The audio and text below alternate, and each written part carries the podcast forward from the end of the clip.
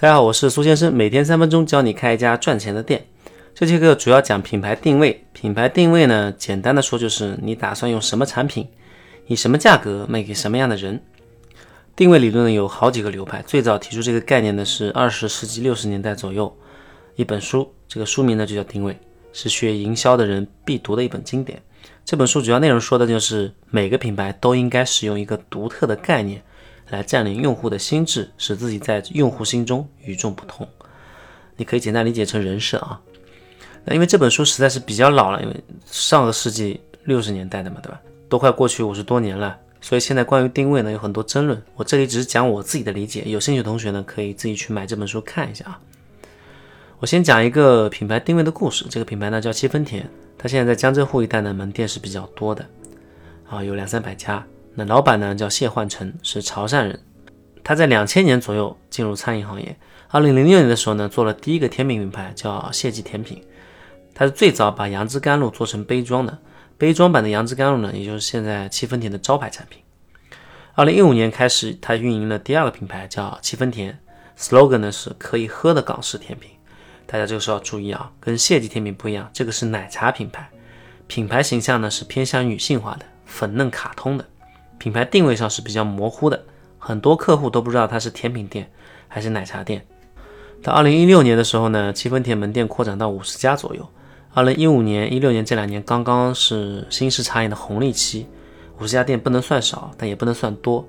谢焕成呢，他觉得哪里肯定出问题了，他找了一个全案公司给品牌重新做了一个定位，通过产品定位的方法呢，把七分甜从可以喝的甜品改成了芒果饮品。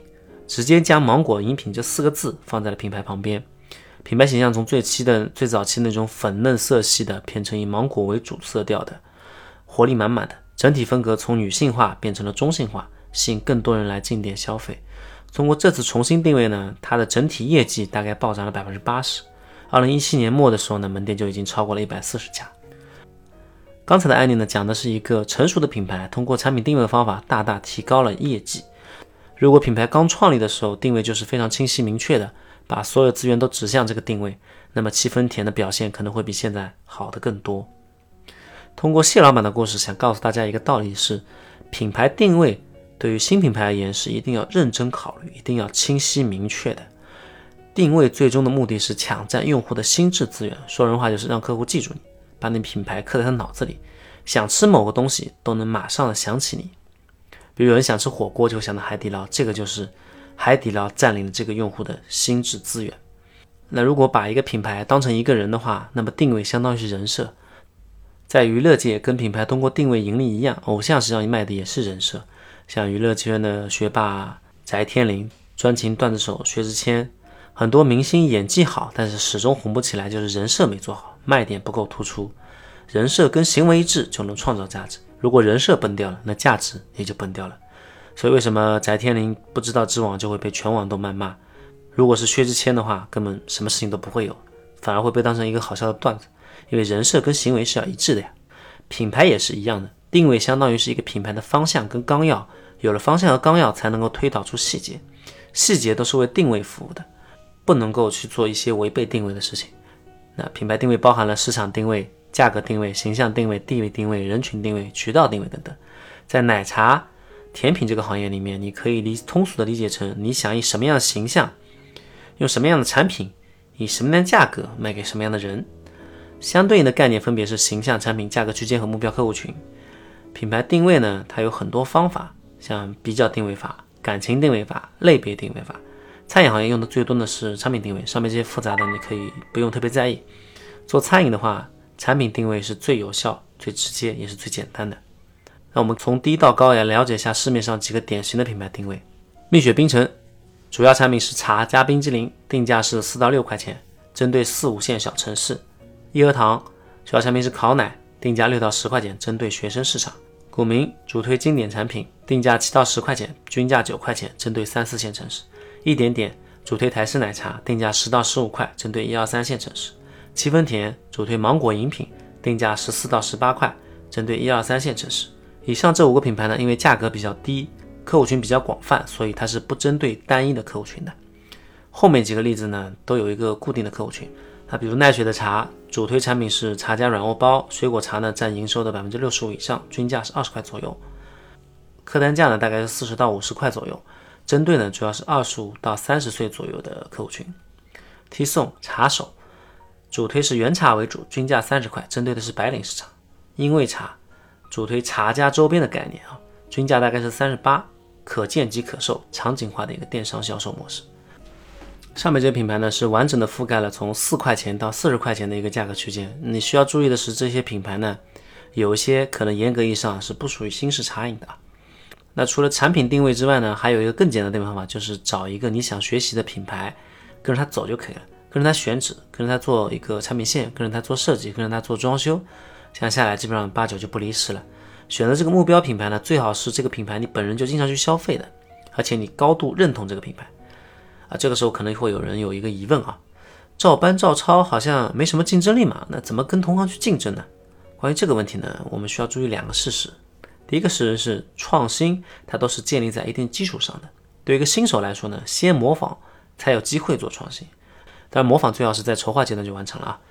第二个，餐饮市场呢是非常大的，层级很多，也就意味着说有连锁品牌没有办法顾及到市场空白存在。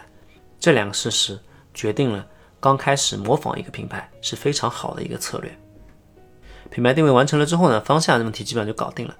比如想在一个三线城市开一家八到十二块左右定价的台式奶茶店，主推烤奶，那么选址上你应该靠近商业区呢，还是靠近社区呢，还是学生区呢？设上应该是对标哪个品牌呢？产品线应该怎么设计呢？物料成本大概每杯控制在多少钱以内呢？具体到每份茶底应该控制在多少之内，都是可以推算出来的。上节课我们的课后作业里面，如果说你把一个定价八到十块钱的台式奶茶店装修设计提高到喜茶的水准，可不可以提高它的营业额呢？不知道大家到听到现在有没有答案啊？一个品牌的设计应该是服务于定位的，与定位不符的设计是会拖后腿的。在这个问题里，有可能这家店营收不仅不会增长，可能会下降。你想嘛，中低端奶茶店装修跟喜茶一样，你让客户怎么进来？客户看到一个装修觉得这东西肯定很贵，我买不起，就不会进来了呀。那还有种情况就是，看到这么好的装修，高端客户觉得，哎，这个品牌应该东西很好吧？他进门一消费，哇，这么烂东西，那我怎么吃呢？反而给你带来一个负面的影响啊！这就是为什么它的营收可能不会增长，反而会下降的原因。那定位是一种选择，选择就代表了其他东西被舍弃了。有些事情不是你能不能做的问题，是你该不该做。举个例子啊，喜茶它能不能做一点点产品呢？我相信按喜茶的研发能力是肯定可以的，没有不能的问题。但是喜茶应该上一款一点点的产品嘛。二零二零年，也就是今年上半年的时候，喜茶就做了一个子品牌叫喜小茶，定位是跟一点点非常相似的，产品跟一点点也是差不多的。为什么喜小茶的产品不放到喜茶里卖？